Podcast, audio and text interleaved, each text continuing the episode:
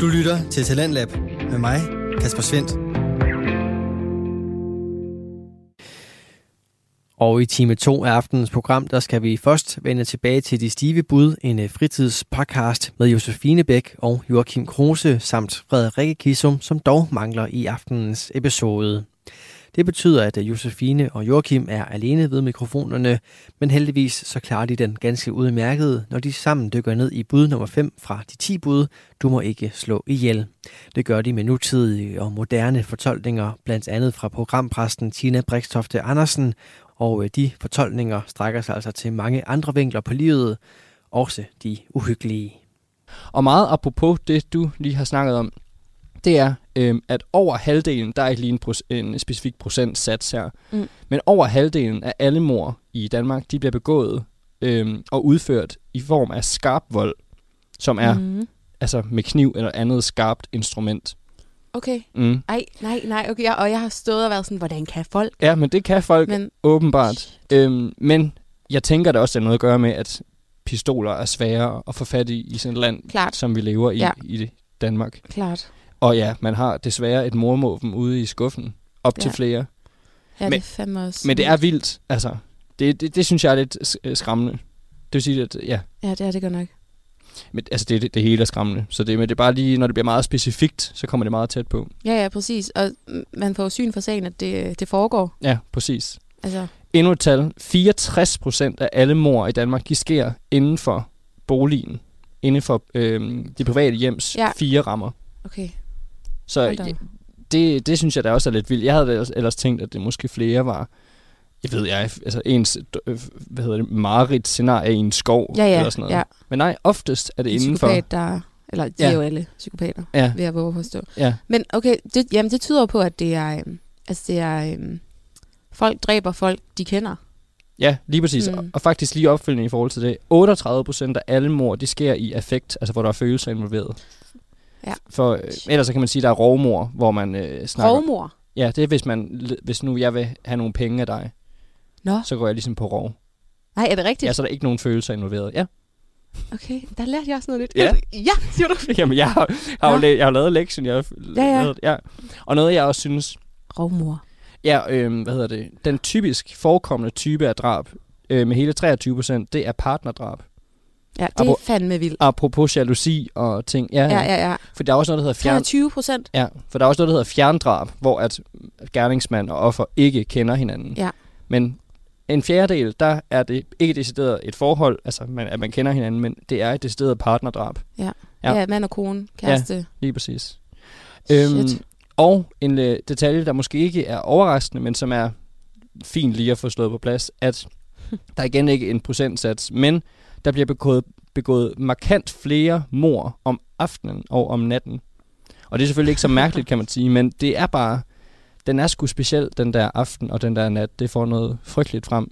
Ja, alting bliver faktisk værre om, øh, Ja, om præcis. natten på en eller anden måde. Vi snakkede også om, at det er jo, altså selvfølgelig, når man begynder at mærke, at man er ved at blive syg, det er altid om aftenen. ja, det er så. Det er aldrig sådan en lækker formiddag kl. 11, man er sådan lidt, det er altid om aftenen. Ja, det var om formiddagen, man sådan, jeg er frisk Ja, nu. præcis. Ja. Så, så fortsætter måske sygdommen jo til næste dag, men det kommer altid om aftenen. Okay, det, vil det jeg- er... Våg den påstand. Og det læner sig lidt op af, af, af rovmordet, føler jeg. Den der øh, nattens mulm og mørke. Ja, lige præcis. Og det er Ja. der, der, der kommer nogle frygtelige ting. Nu var jeg lige ved at Ja. sige frem i os. Det gør der jo ikke i os alle Ej, sammen forhåbentlig forhåbentlig. Men i nogen. Mm.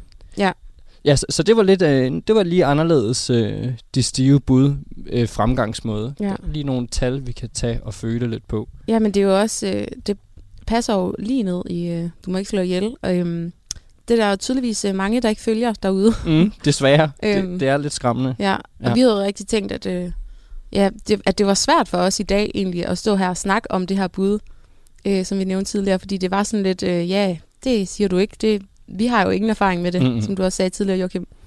Øhm, så selvom Joachim har nævnt de her øh, tal, så øh, er det, vi kommer til at snakke om, altså også lidt en, øh, en fortolkning af det her bud. Ja, lige præcis. Så nu tænker jeg, at vi lige skal have et stykke musik på, og så vil vi dykke ned i den mere øh, personlige øh, Øh, måde at gribe det her bud an på. Så vi hører lige en sang, der hedder Murder on the Dance Floor.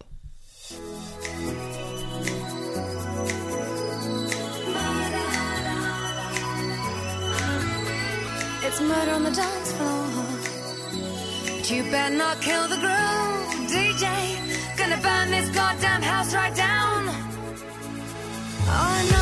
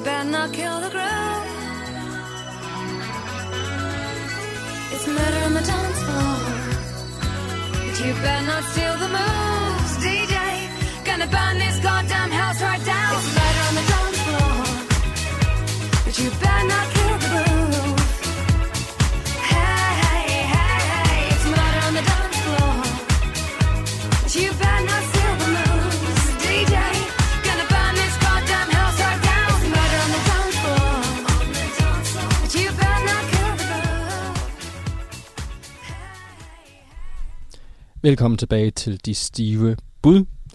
Vi snakker i dag om bud nummer 5, som er, at du ikke må slå ihjel.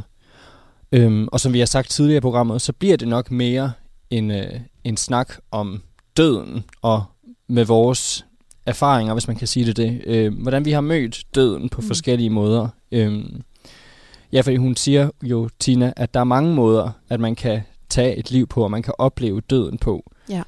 Blandt andet gennem øh, at miste nogen, man har kær.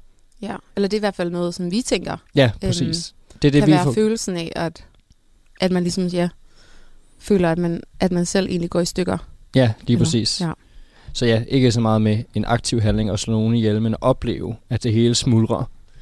Øhm, Ja. ja. Og det er jo et, øh, et lidt, for at være fuldstændig ærlig, Jose, et lidt tungt emne. Ja, Ja, det nu, er sådan meget krise.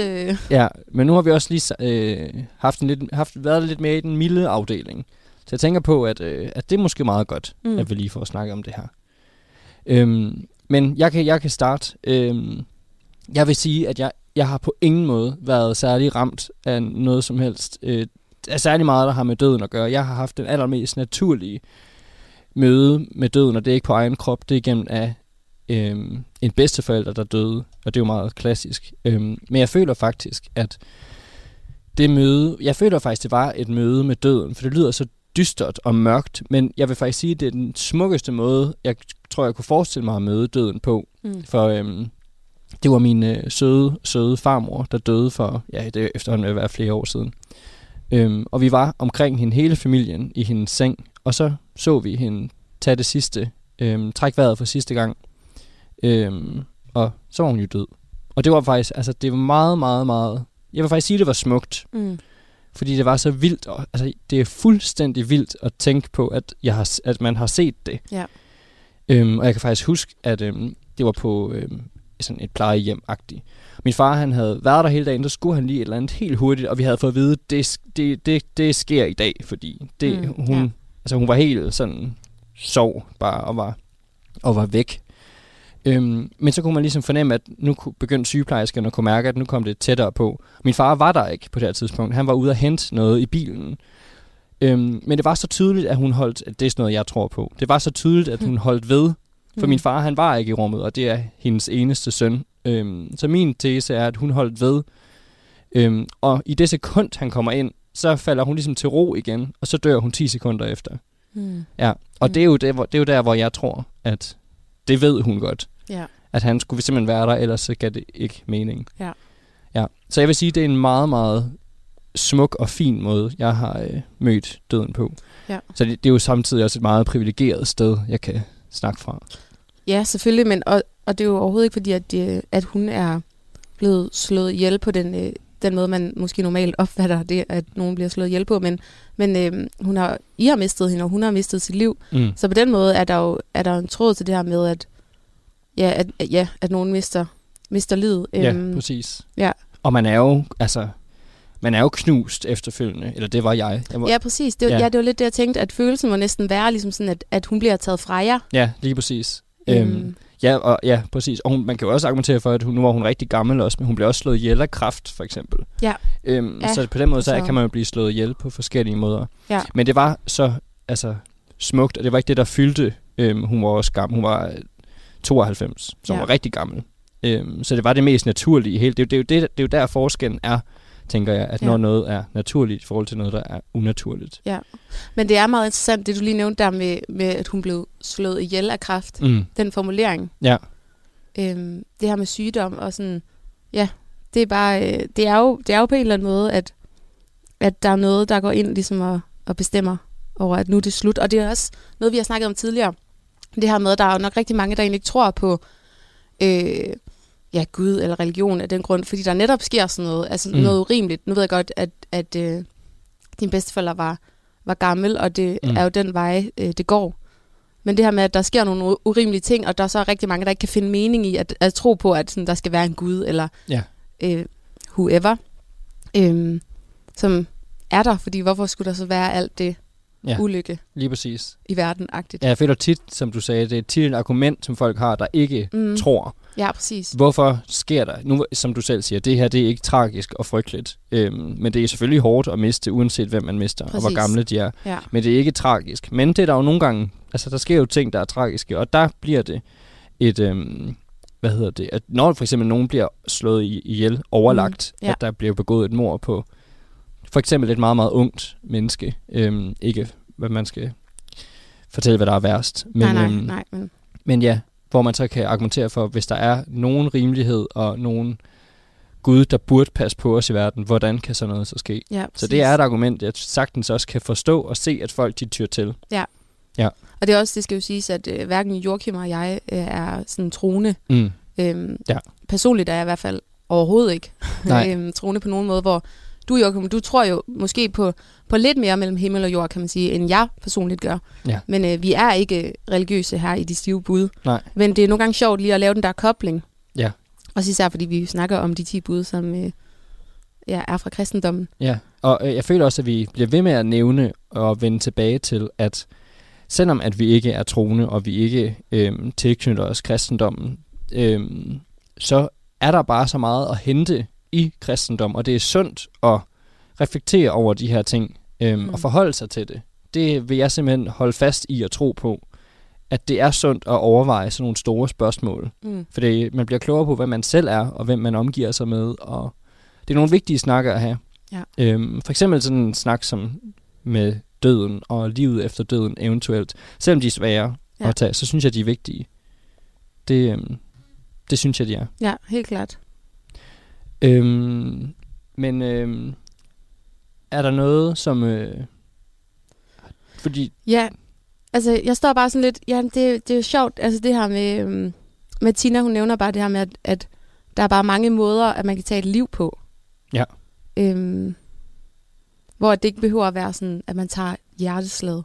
Var det ikke sådan, Mm. jo, hun det var nemlig en meget, meget fin Ja, formulering. det synes jeg virkelig, virkelig var, øh, var smukt, for det er rigtigt, man kan måske godt føle nogle gange, at, at livet det sådan rammer så hårdt, at, at ja, du, du hverken dør eller er tæt på at dø, men at, sådan, at man kan være sådan, fuck det her, eller sådan, Mm, ja, at man kan næsten føle sådan, det er bare ikke, øh, det er ikke på nogen måde sjovt. Og det kan jo være, ja, som du siger, Joachim, at man mister et familiemedlem, eller øh, jeg tænker også, at der er rigtig mange, der kender til for eksempel hjertesorg, mm, at øh, man har været i et eller andet i et forhold, og personen, den ene siger, not anymore.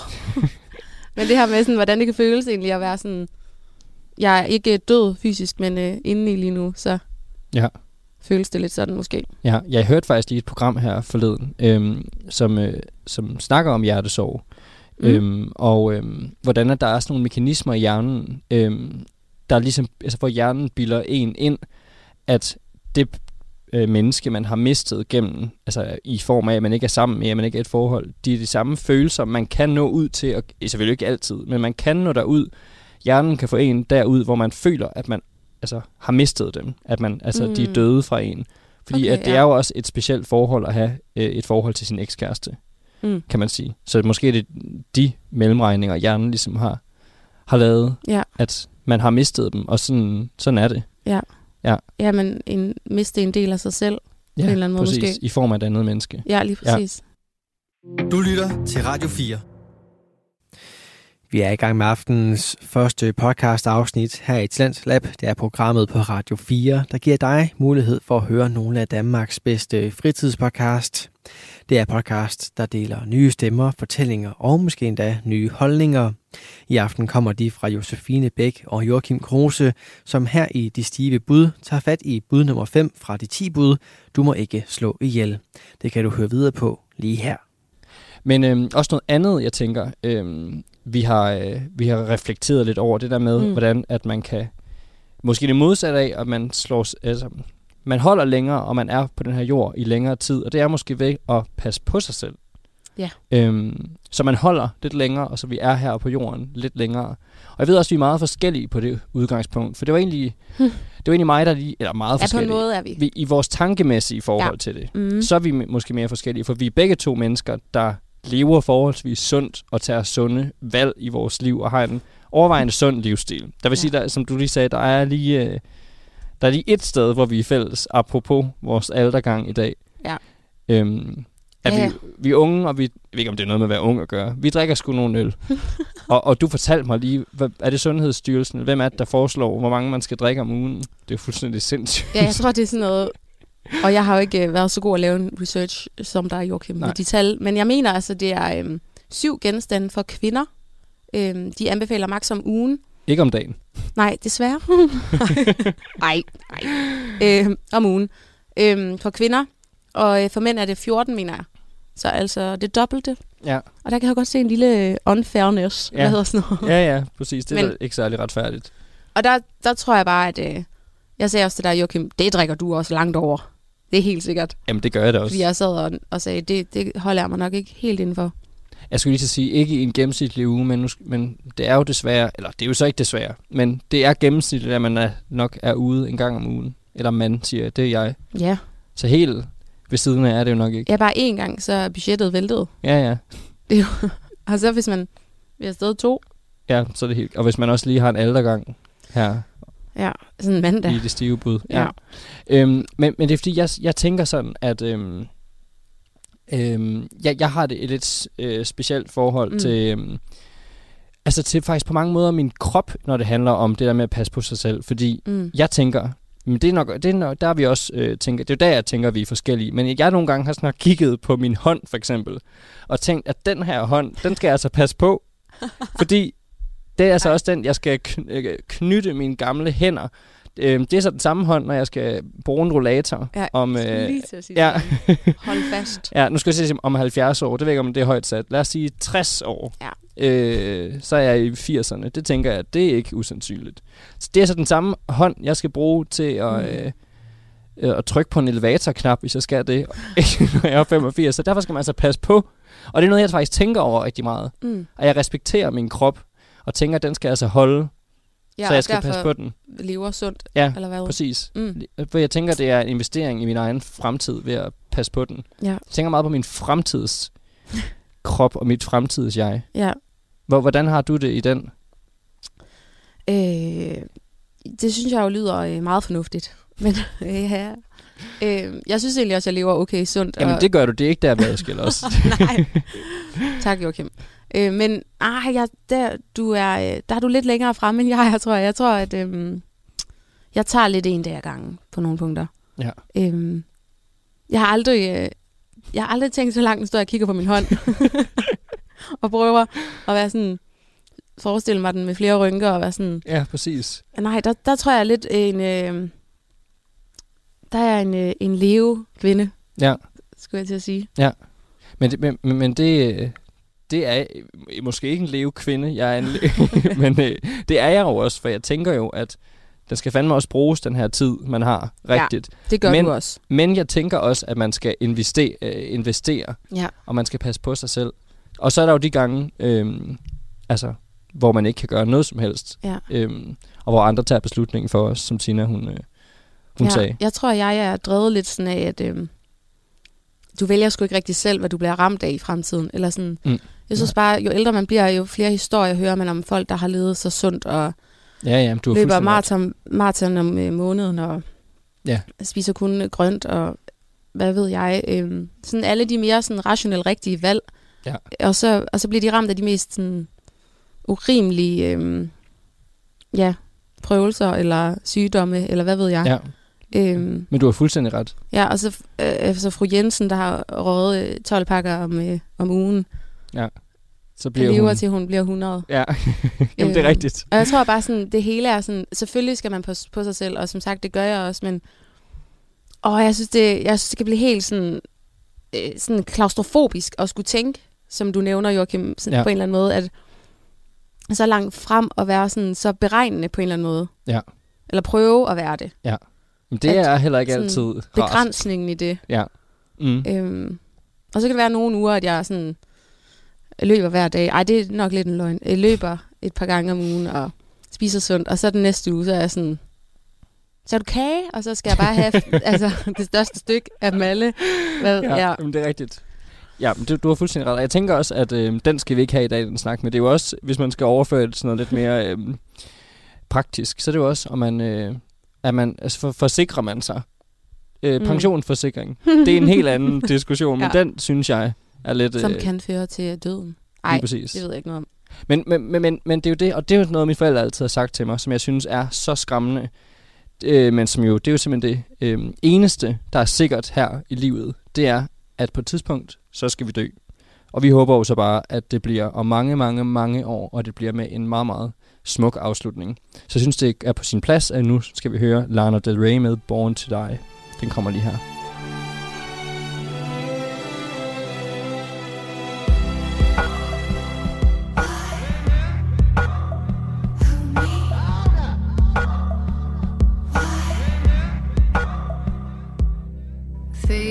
Don't.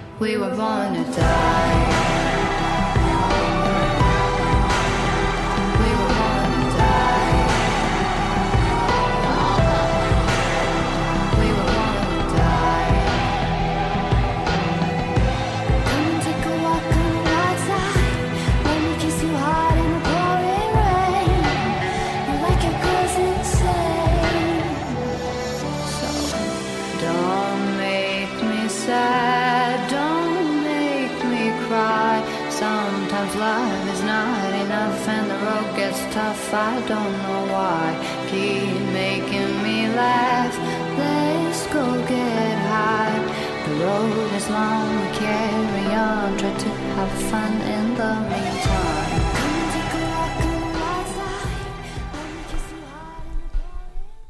Nu er vi øhm, der, hvor at programmet simpelthen er ved at være slut for i dag. Og øh, vi har jo snakket om bud nummer 5, så vi er faktisk også halvvejs i dag med de 10 bud. Ja, det er faktisk lidt vildt. Ja, det er gået meget hurtigt. Mm. Det er vildt at tænke på.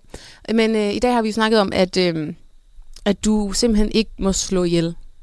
Det må man sgu ikke. Øhm, ja, og, men det har jo været et lidt sjovt program, føler vi egentlig selv. Eller sjovt, sådan, altså ikke sådan haha, men... Specielt. Øh, ja, specielt, og lidt svært på nogle punkter, fordi at, øh, at det er et bud, der lidt giver sig selv Mm. på mange, mange punkter.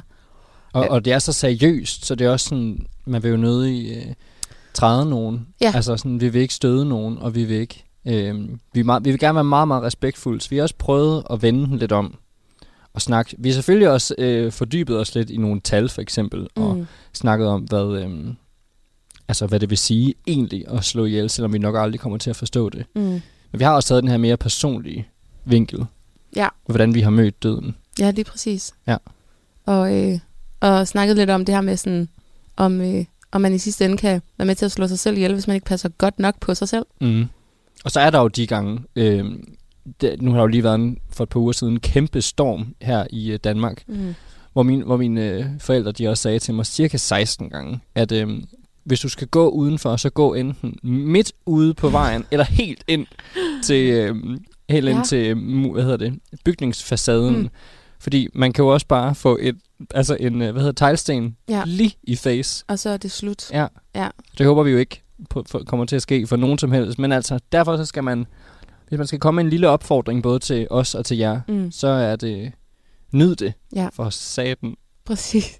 Nyd det og lyt ikke mindst til de stive bud Ja, for Søren. altså. Det har været øh, en fornøjelse at sende for jer igen i dag. Det er det og, altid. Øh, ja, og øh, gå endelig ind og følg vores Instagram, de stive bud, til de efterfølgende programmer, og følg lidt med. Ja. Og så er der ikke andet for end at sige, at vi glæder os til næste mandag, hvor det er bud nummer 6. Ja, og bud nummer 6, det er, at du må ikke bryde ægteskabet. Så det er faktisk, øh, det er også, vi, vi glæder os simpelthen til at snakke om alle budene. Ja. Derfor det er så dejligt at stå her og lave de stive bud for jer. Ja. Men jeg tænker da bare, at vi siger tusind tak for i dag, og vi lyttes ved igen i næste uge.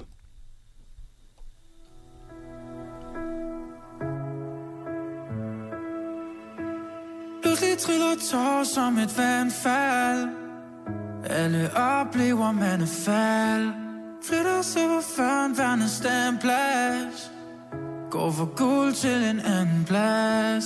Tider de forgår, men jeg lige her. De fryser, så, de skal spire. Vokse til de største og blive flere. Smide frøer for mere det er umuligt at se bort fra Hvis jeg ikke bare er sårbar. Jeg er nok bare en hårdnar Der håber andre de slår sig. Der håber andre de falder. Og står klar til at hjælpe når de kalder. Hjælp når de kalder. Jeg er så klar til at give slip nu Men føler livet har en falsk Vil tage den af hvis jeg bare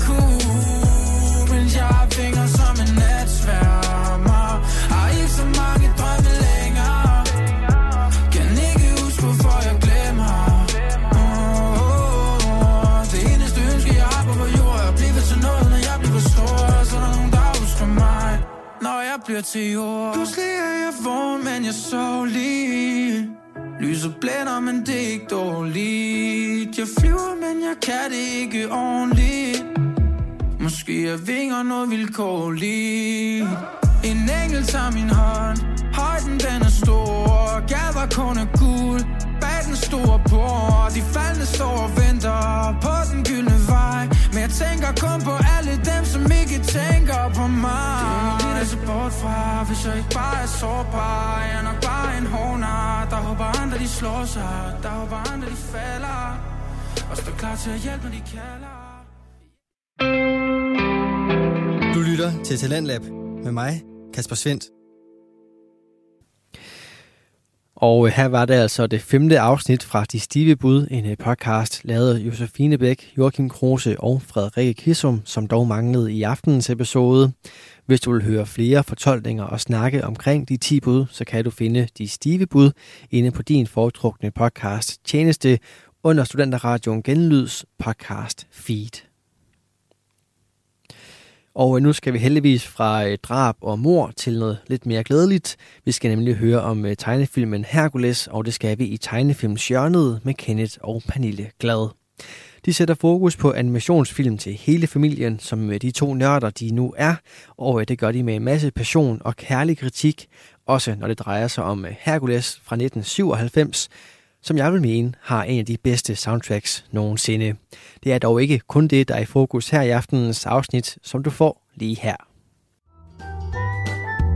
Halløj, Goddag. og velkommen til din yndlingspodcast. Disney-hjørnet. Lo, lo, lo, lo. Nå. Okay, og vi er dine værter. Pernille. Og kender den, Lige præcis. Og hvem der er hvem, det har du nok gættet. Det må du selv om. Lige præcis. Men i dag skal vi snakke om Disney-klassikeren nummer 35. Det skal vi nemlig. Det er Hercules. Herko Lækkerbisken.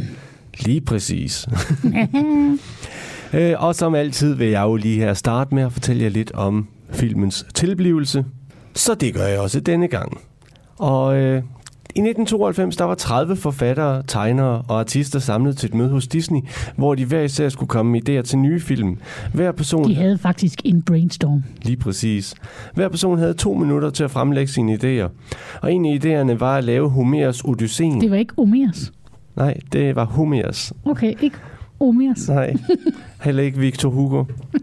Og man begyndte rent faktisk at producere Odysseen.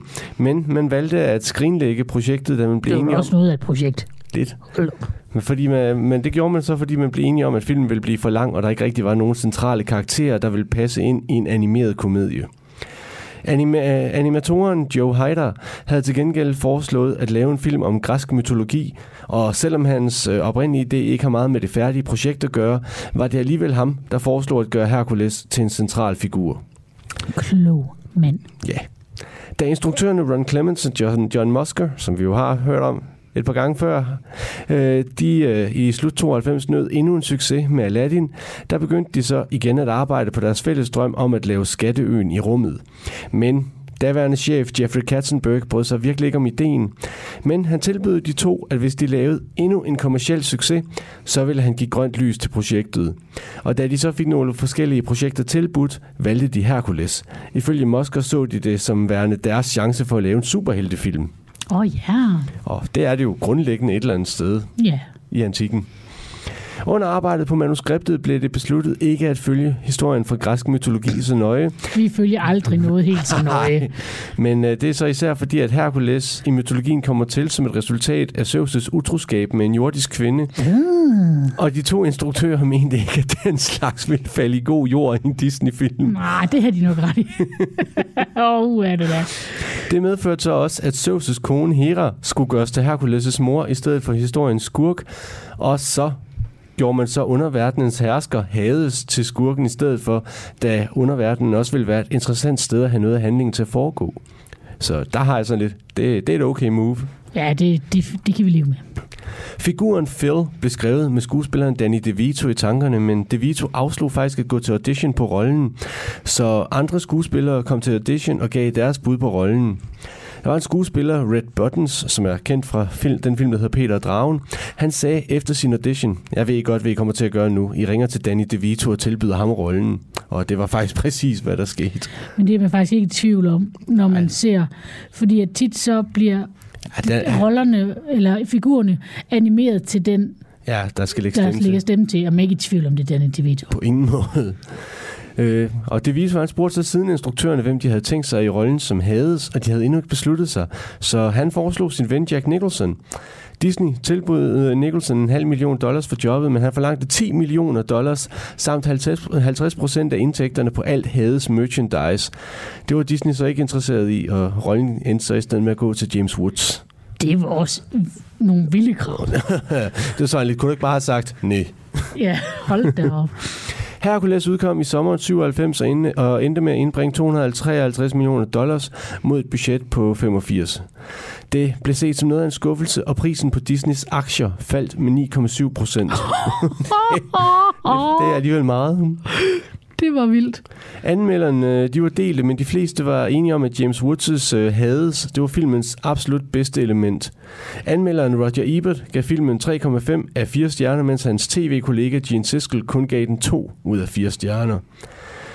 Så det, det, den, den delte lejrene. Men da den så blev udgivet på VHS og Laserdisc i 98, indbragte den alligevel yderligere 165 millioner dollars. Så, så man kan heller ikke sige, at det har været et flop. Altså, der tror jeg bare, mig og Disney har hver vores syn på, hvad et flop er. Ja, men lige præcis. Men, øh, og, og så har du selvfølgelig heller ikke aktier i Disney. Nej, nej, min aktie faldt jo ikke. Men øh, vi er nået til punktet, der hedder Spoiler Alert. Beep, beep, beep. Pernille bakker lige alle spoilerne op i øh, vores store spoiler Jeg er klar. Vi snakker om, hvad der sker i, eller Pernille snakker om, hvad der sker i filmen Hercules. Så hvis du ikke har set den, så tryk lige pause, se den, og så når du kommer tilbage, så fortsætter vi med at snakke om den.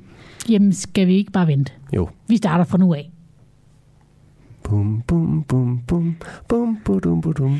Jeg tror, de er klar nu, ikke? Ja, og det var, da en, det, var da, det var da en skam, jeg ikke kunne huske uh, Jeopardy vente musik. ja, fed held næste gang. Lige præcis. Men velkommen tilbage. Ja, og jeg har et referat. Fedt. Kom med det, skatter. Herkules er født af guder på det himmelske bjerg Olympen, men han er opvokset blandt mennesker på jorden. Fordi at Hades vil have hans plads. Ja. Og øh, forgifte ham, så han blev menneske. Ja. Næsten. Men Herkules var en usædvanlig ung mand med en enorm styrke, og han finder jo ud af med tiden, at hans far Zeus. Så han vil jo tilbage til Olympen. Ja. Han var ikke bare en usædvanlig ung mand, men han var også en lidt en usædvanlig klodset ung mand. Ja, han var en klodset ond mand. Men øh, Zeus sætter ham på en prøve. Man kan ikke bare lige sådan komme på Olympen, man skal jo være Gud. Ja. Og øh, Herkules, han skal bevise, at han er en held, og dermed værdig til at bo på Olympen. Og han finder en træner, den kendte heldetræner Fjerder.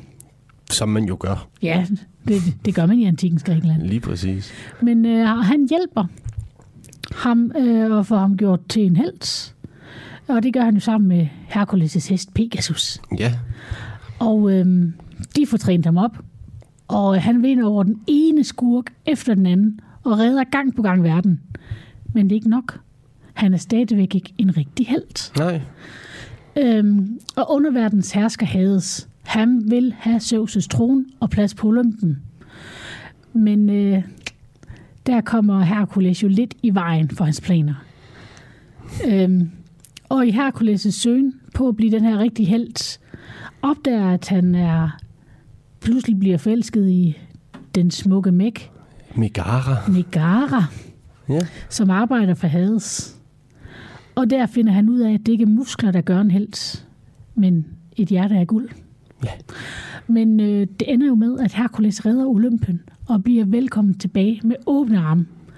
Men i det, han ikke kan få øh, Megara med, så vælger han at leve livet på jorden. Ja.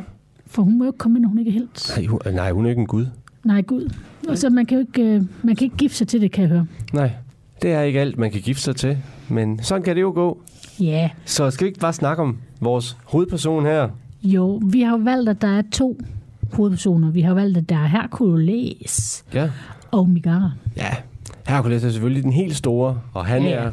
Han, altså, især i starten, det er sådan lidt, der er, han, der er han stærk, men han er sådan lidt mere styrke, end han er hjerne. Han er bare uheldig, og hver gang han prøver at vil hjælpe, så gør han det altid bare værre. Ja. Det, han, han, øh, han tænker sig ikke lidt om. Jeg kunne, et, jeg kunne et eller andet sted godt identificere mig med ham. Han er bare enormt uheldig. Ja. Hver gang han prøver at gøre noget godt, så kommer han til at gøre det for godt, og så går det galt. Lige præcis. Og det, det, det, det gør jo så, at de andre i byen, de, de kan faktisk ikke lide ham. Ej, fordi at han ødelægger alting. Lige præcis. Og så er det jo så, at hans plejeforældre, de... Eller hans forældre. Ja, Det- Han kender dem jo som morfar. det er rigtigt, men det viser jo så at være plejeforældre, der adoptivforældre, Ja. der, Fine forældre. der så fortæller, at jamen, du er altså ikke vores biologiske søn. Ej, du er så halvgud, og det er derfor, at du har alle de her kræfter.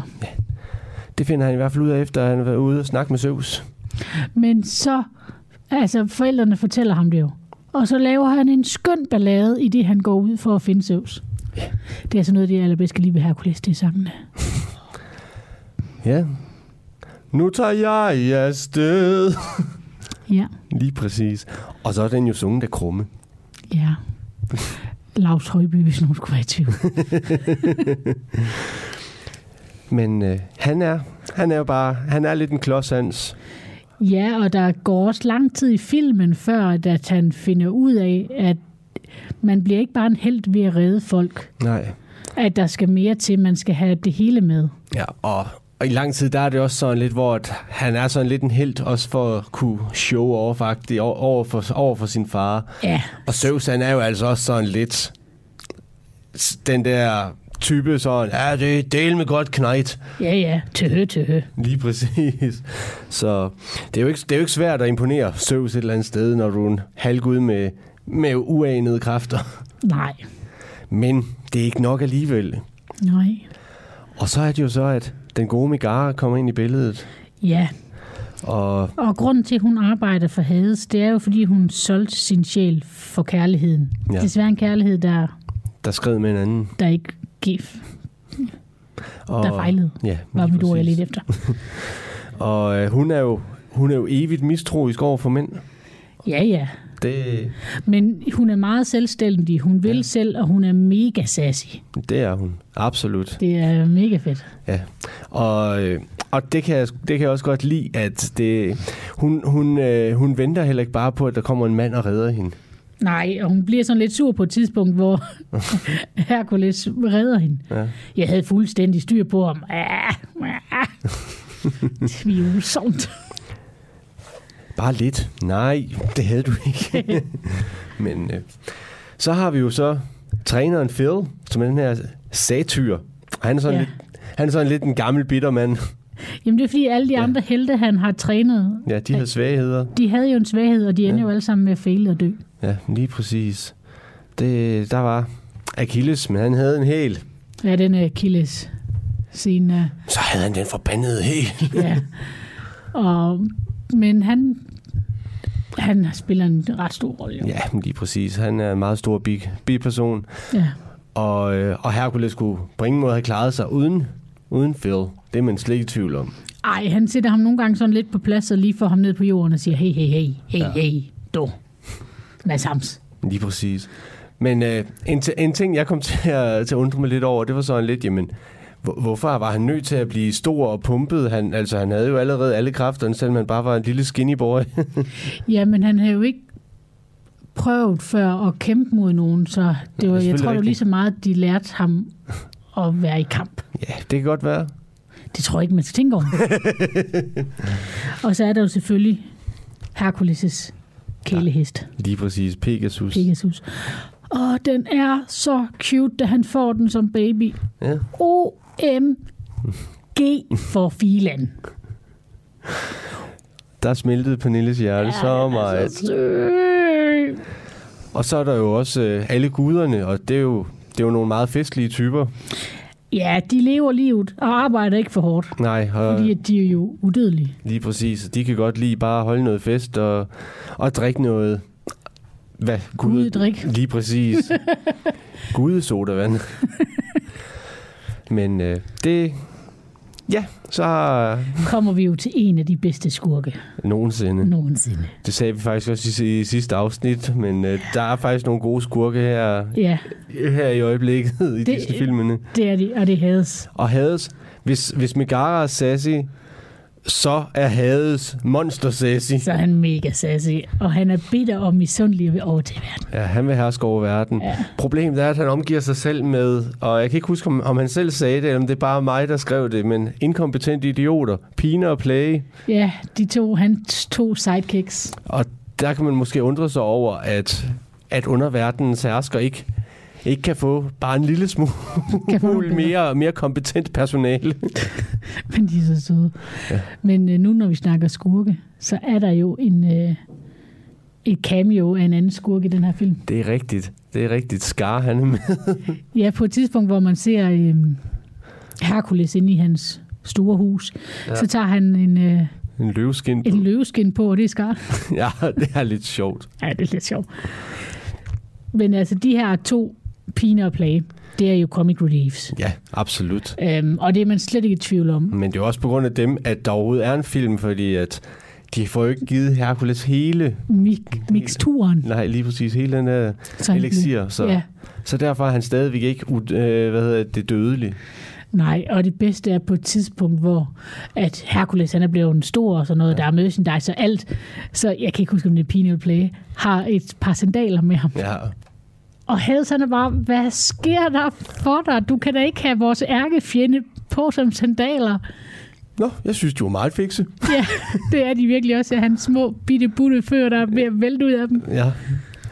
Men øh, det, ja, men det er pine og plage. Det, det, det, er to, Yes. det er to af de bedre inkompetente, øh, hvad hedder det, bad guy sidekicks. Minions, tror jeg, man kan kalde dem. Og det er to, normalt er jeg ikke til deres comic reliefs. Nogle gange synes jeg, de er overdrevet dårlige. Ja. Men lige de her pine og plage, synes jeg så bare er så fine. Det, det kommer bag på mig, du siger det, fordi du, du kunne godt lide gargoylerne i klokkeren fra Notre Dame, hvor jeg synes, de var overdrevne. ja, der har vi sjældent den samme humor. Nej, det er jo det. Det, det kan man godt und- undre sig over. Så er der selvfølgelig også de her skæbnegudinder, som også spiller en, en, en lille rolle. Og de har jo deres, deres omgangsøje, Ja, det, det er alt seende øje. lige præcis. Men det, det er jo det med Hercules, det er, at græsk mytologi er jo badet i den her. Ja, Ligesom at til at starte at fortælle historien, der er jo altid en fortæller. ja, Det er jo muserne, det er rigtigt, ja. øh, som synger alting. ja. Øhm, Og, og, det, og de er jo med i hele filmen, sådan ja, det, on and off. de er igennem hele filmen, kommer de med, med sang og Ja. ja. halløj over. Jamen lige præcis. Hvis der er et, en vase eller et vægmaleri, de lige kan dukke op på i, i hvad hedder det, det der er malet på, så Jamen, så er de der. lige præcis. Men de der skæbnegudinder, det er jo nutid, fremtid og fortid.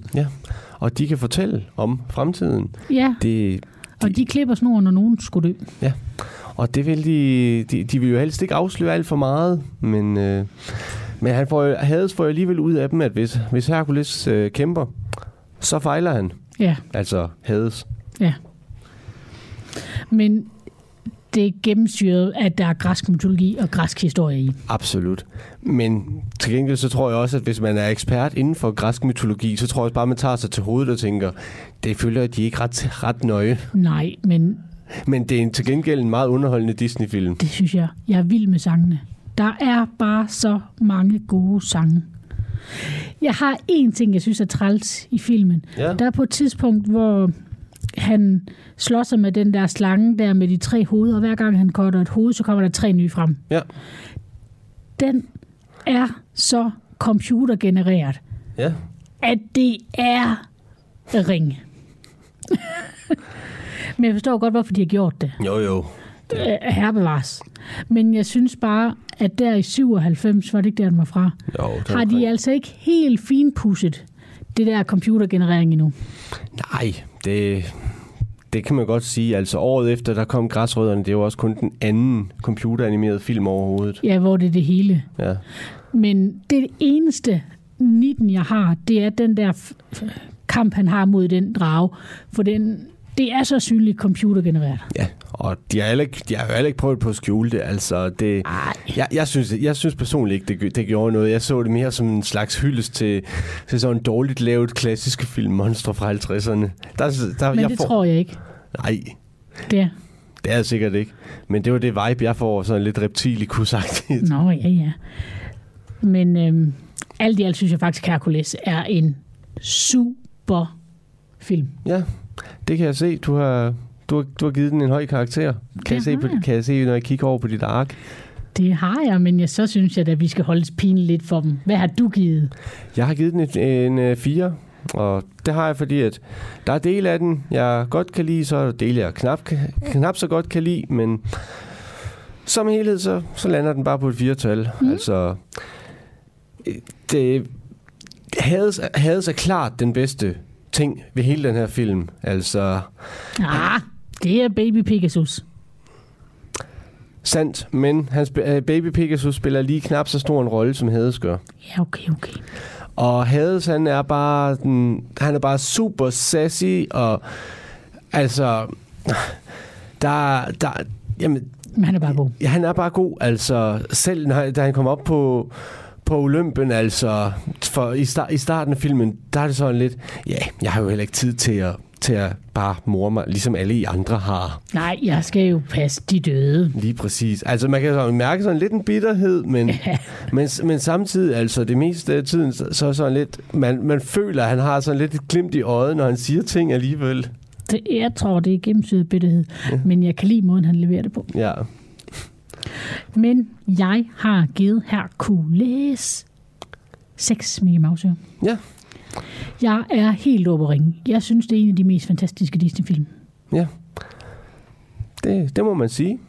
Det må man. Men vi kan jo høre, hvor mange havde så. Vores lytter giver den. Hvor mange gange pine og plage, synes I, at den skal have? Ja. Eller afhuggede slangehoveder, der, der, der regenererer. Ja, husk, det, det bliver til tre. Ja, lige præcis. Så, så allerede bare et, det er allerede tre, tre jeg har givet der. Ja. Men øh, det var jo næ- næsten det for i dag. Husk, at vi hygger på Facebooken, og du kan finde Disney-hjørnet alle de steder, du lytter til podcasts. Lige præcis. iTunes, Spotify, det er en fest. Det er en fest, for vi har en Disney-fest. Ja, og det har vi virkelig hver uge inde på Disney-hjørnet på Facebook. Ja. Så vær med og hyg, giv os nogle likes, og bare have det sjovt. Men øh, skal vi så ikke bare lytte ved til næste klassiker? Jo, lad os gøre det. Lad os. Okay, hej. Hej. Radio 4 taler med Danmark. Og således kom vi altså frem til afslutningen på aftenens program. Det gjorde vi her med øh, tegnefilmsjørnet, som består af Kenneth og Pernille Glad, vores øh, dejlige nørdede ægtepar fra Randers, som øh, sætter fokus på de her animationsfilm til hele familien. Her galt det Hercules fra 1997. De fik i aftenens udsendelse selskab af Lydende Nærhed med Lotte Pia Stenfoss, og så også De Stive Bud, hvor Josefine Bæk og Joachim Kruse udgjorde aftenens værtspar. Og med det, så er min tjeneste her i aften altså ved sine ende. Mit navn er Kasper Svens, og jeg havde fornøjelsen af at føre dig igennem aftenens tre fritidspodcast. Dem kan du finde flere afsnit fra inde på din foretrukne podcast tjeneste. Og selvfølgelig alle tidligere Talent Lab udsendelser inde på radio4.dk og i vores Radio 4 app. Men for nu, der skal du bare blive her på kanalen, for det er altid til nattevagten. God fornøjelse og på genlyt.